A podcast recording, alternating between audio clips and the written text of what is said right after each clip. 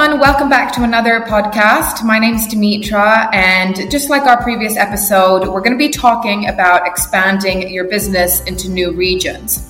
And today we're going to be focusing specifically on Asia, which is why I have Nick Gan with us. Nick Gan works for Mauve Group. He's a business development team manager and our representative in Singapore.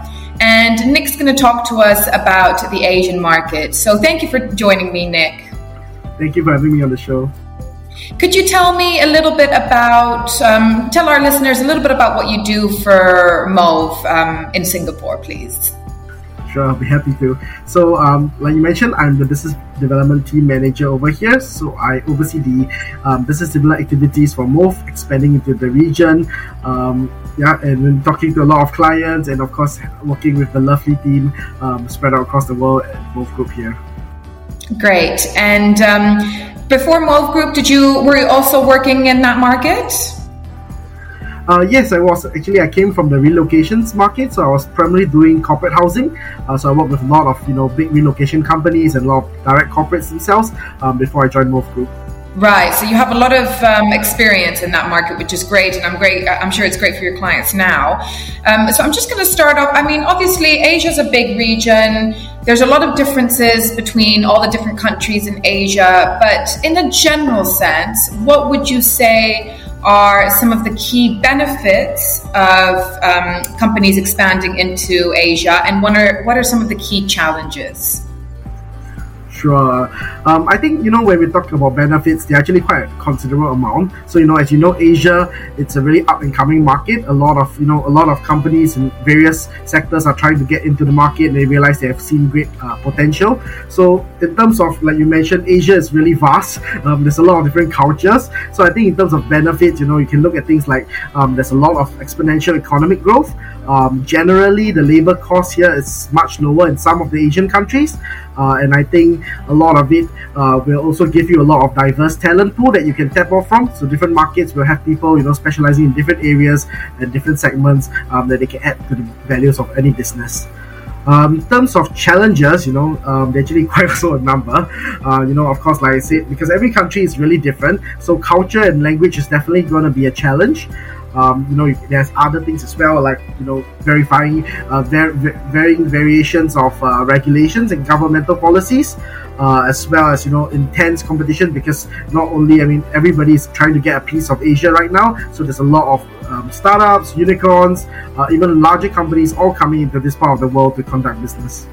And now that you've mentioned about there being a lot of new startups and a lot of businesses that are trying to get into that market, how supportive would you say is the government um, in terms of uh, maybe helping these startups, funding them, giving out you know certain grants or, or anything like that?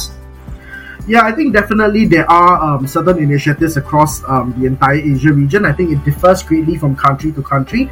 Um, to give you an example, in Singapore, um, you know, the, the, Singapore government has really uh, put a lot of emphasis on building up the startup culture in this part of the world um, because we are the APAC hub in in, in, as compared to most of the other countries. So I think there, there are some funds and grants that the government do issue out. Uh, likewise, I think in countries like Malaysia and Vietnam, um, they have varying schemes of you know very initiatives um, that the government do to support uh, growing startups, especially when you hire you know local talents uh, from these emerging markets. Great, that's great to hear. And you also said that one of the key benefits is the low labor costs. Um, you said one of the key challenges is the, the culture and the language, which you know I believe is a challenge in any region that you go into. You know, if your if your company is originally based in America and you're looking to move into Europe or Asia or Africa or wherever, you're always going to have uh, that challenge. So I don't think it's anything that companies wouldn't expect, but it's something worth highlighting so that they're aware of that. Now, how would you rate the standard of living in Asia? Uh, again, I think it differs country to country. As a whole, I would say that entire Asia is much more developed and modernized in terms of infrastructure as compared to 10 years ago. Um, but you know you get you then get get tier one cities like you know Singapore like Kuala Lumpur like Bangkok where, where they are super modernized. Uh, and then of course you have other cities like you know Ho Chi Minh uh, Manila where a bit where they are a bit um, they are still in the developing stage. But generally I think in terms of infrastructure support um, all this the basic amenities, you know, uh, things that we take for granted are usually things like uh, telecommunications, internet services. Uh, generally, they're all quite stable across the region. Great, that's great to hear. And how? What would you say is um, the cost of living? Like, are they for families? You know, because a lot of companies are looking to. They might want to hire people there. They might want to relocate one of their existing workers into Asia, and with that, you know, their families go with them. So, would you say the cost of living is high over there? Uh, generally, I would say against different country to country, but if you put it as an average across the entire Asian market, I would say it's generally um, it's generally quite affordable to live. Uh, cost of living is relatively low, even for uh, Singapore. You know, it's famous for being one of the most expensive cities in the world. Uh, if it's a day to day, you're a bit more frugal with your spending. It's, it's still relatively affordable um, for someone with the median to slightly higher income level. Right. Great. Okay. And you also mentioned earlier that um, you know there's a lot of up and coming industries at the moment. What would you say? Again, I understand that there's so many different countries there, so for each country it might be different. But in general, in Asia, what would you say are the three biggest industries or the, the three sort of fastest growing industries at the moment? Yeah, that's a great question. So I think I, I will break this question down into two parts. I'll say the the predominant industries in Asia right now are manufacturing, uh, you know, services, and of course retail. Um, this has been HO industries, and um, they have been around for like the last 10, 20 years. So you know, in prevalent in countries like Japan, um, China, in Malaysia. Um, yeah, and, and you know, tourism is also a big part of the entire Asian economy. So you know, countries like you know Thailand, like Indonesia, like Bali is really famous for their tourism. Um, but I'll say that. Uh, as of you know the, the emerging out of the pandemic, I think a lot of trends and dynamics have shifted in the APAC region, and, and a lot of things, um, a, a, lot of uh, new industries are emerging. So I think three of the um, fastest growing industries coming out of 2021 it's really you know the tech, the tech sector so um, IT um, e-commerce digital payments tech startups they're really on the huge rise and really booming in this part of the world. I think like in, in Asia alone, there are like three or four um, large tech unicorns that have made it very successfully into the you know the into the international stage. Um, another industry is probably renewable energy because that's a great push in, in this part of the world now. Uh, not not relying so much on fossil fuels and, and going more into solar and more into renewable energy sources. And I think last but not least is really healthcare. I think this was brought about you know during the pandemic where there was a lot of need for you know the creation of like you know masks, um, vaccines, and, and a lot of a lot of large pharmaceuticals actually move their operations into Asia to keep up with the demand. And yeah, this has you know this has resulted in, in the industry allowing it to boom uh, even the even in the post-pandemic era. Right, great. That's really interesting because I mean, obviously, I expected you to say tech because that's something that uh, I think we all know when we hear about Asia, we sort of associate it straight away with um, being very uh, advanced in in technology. It's really interesting to hear about renewable energy and about uh, the healthcare as well.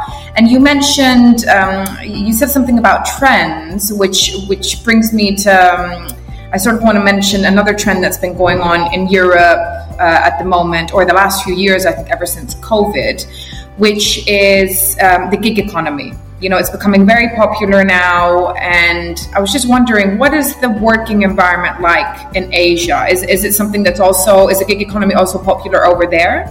So yeah, that's a fantastic question. I think um, a lot of dynamics have changed since COVID.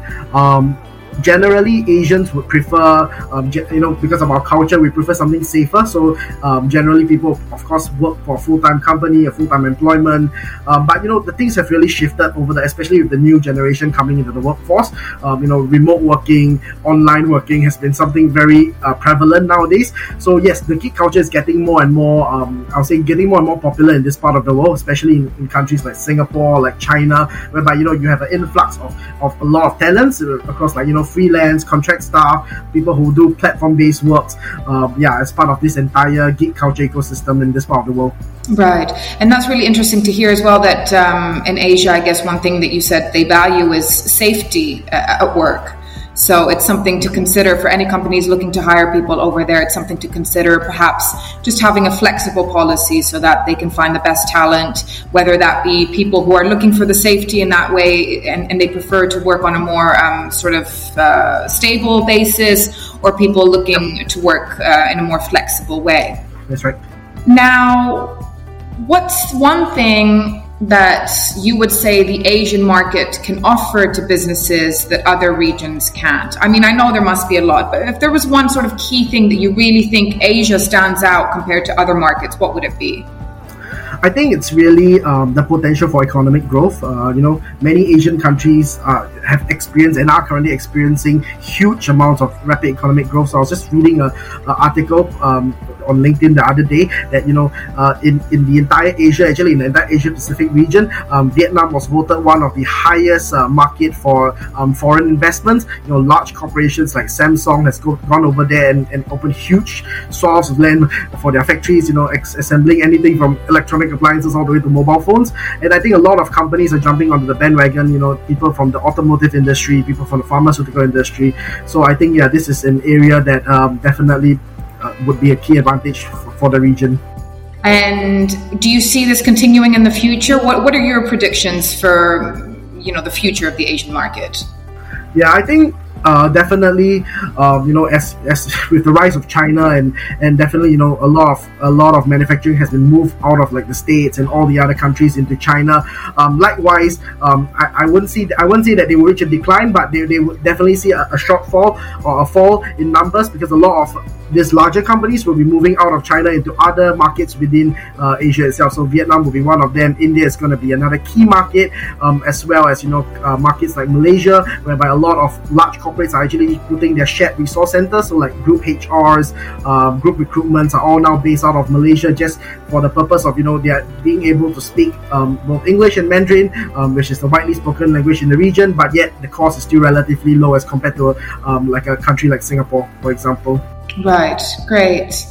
And, you know, obviously from your clients, you probably have to, you've probably come across a lot, a lot of companies that uh, perhaps don't know what empl- an employer of record is, which is the solution, one of the key solutions that Mauve offers. Um, it's becoming increasingly popular at the moment, but a lot of companies are still very new to it. They haven't heard of it.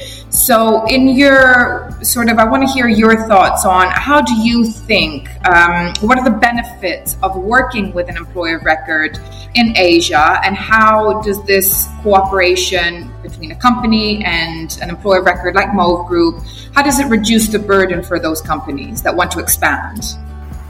Excellent question. I think um, really companies or potential clients or clients that I've spoken with in uh, in, in, the last few months, I think it's it's really a niche group of clients. Um, I definitely employment employer record does not really fit into all kinds of, all kinds of clients or all kinds of um, demographics out there because they are just you know huge corporations with, with the kind of power to to set up their own um, local entities and you know hire huge amounts of resources and, and, and, and get people on the ground. But not all companies are blessed if you know for example, like we were talking earlier, um, tech startups are one of them where, where they are pretty lean in their team and they, you know, they're, they're going all for that hyper growth kind of stage. So that, that's where uh, a lot of, I'll say that, that's where we come in and that's, that's where our niche is. So really, I think the benefits of working with a company like Mauve, it's really that we take, we, we help them navigate through this really complicated, um, uh, web, uh, complicated market because, you know, every, although Asia as a market as a whole, um, every country is different. Every country has their own iteration of employment laws, of compliance, you know, so on and so forth.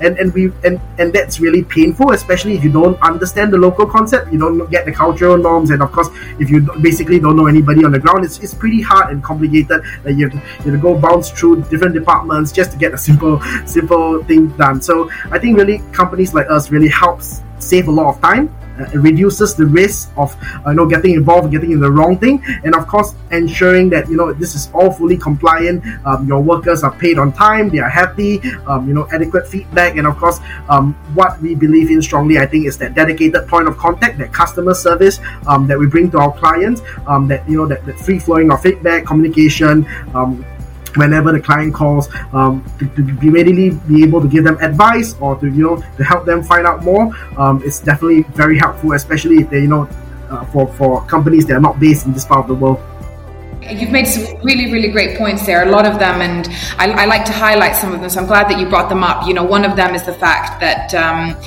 employer record is a lot of people might think, a lot of companies might think uh, that these sort of solutions are only affordable or accessible to big companies, but actually just the opposite. Small companies can use this solution to test out new markets, you know, to hire a few people to see before they sort of make that big commitment of setting up their own entity they can use an employer record to sort of test the market first. Another great point that you made is um, about how every country in that region has its own laws. So just because you're operating one way in, say, Singapore, doesn't mean you can operate the same way in all the other countries in Asia. So again, companies need to be aware of all the different laws, all the different regulations. And you're right, if you've got people in a lot of different locations, it, it can become a big headache and a lot of work for you to keep up with not only all the different laws, but you know they're constantly changing, so you always have to stay on top of them. So I think it's a huge uh, sort of relief to be able to work with an employee record who's going to take over all of that and you know ma- manage all of that for you so that way the company can just focus on the day-to-day sort of business the day-to-day management of their worker now, we've talked about sort of the business side, but I want to talk a little bit about, as I mentioned earlier, the families that come along with um, some of the, the, the employees that may be relocated into these regions. So, if a company has an existing employee somewhere, they want to relocate them to somewhere in Asia to test out the market, and their families go along with them. What would you say the social life is like there? What's the education system like for kids? You know, is it a family friendly region? Generally, um, Asia is a fairly family friendly region. Um, of course, it again differs country to country because it's so diversified and so unique every country. Um, but really, like just giving an example, like in Singapore, um, families here are quite small and they're quite close knit because we are a really small city state.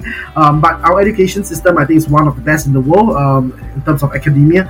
Um, and then for the rest of the for the rest of the, the, the, countries in the surrounding regions, they all have international schools. You know, which I think um, these international schools are really good for anybody relocating in the region, especially if they're from like Europe or from the States. So they would definitely blend in well because the cultures are almost quite similar in all these international schools. And I think in terms of social life, you know, Asia is so big and so diverse. You have you know a combination of like you know a, a bustling city like Singapore, and then just just a few hundred kilometers away, you have a very nice, quiet beach. You know, it's really diverse. You you can you can just a lot of a lot of locals and a lot of even foreigners who come here and relocate into, into this region. They they do a lot of weekend traveling, short short getaways, um, just to keep that social life up. So yeah, I think it's it's, it's definitely a good mix, and, and there is definitely a balance between you know both work and and, and, and the social life.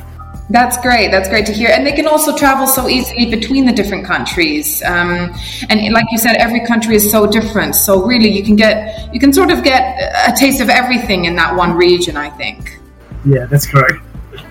And I just want to clarify, Nick, that. Um, you not only help companies that want to expand into Asia, but you also help Asian companies that want to expand outside of Asia. Is that right? Yep, that's correct. Great.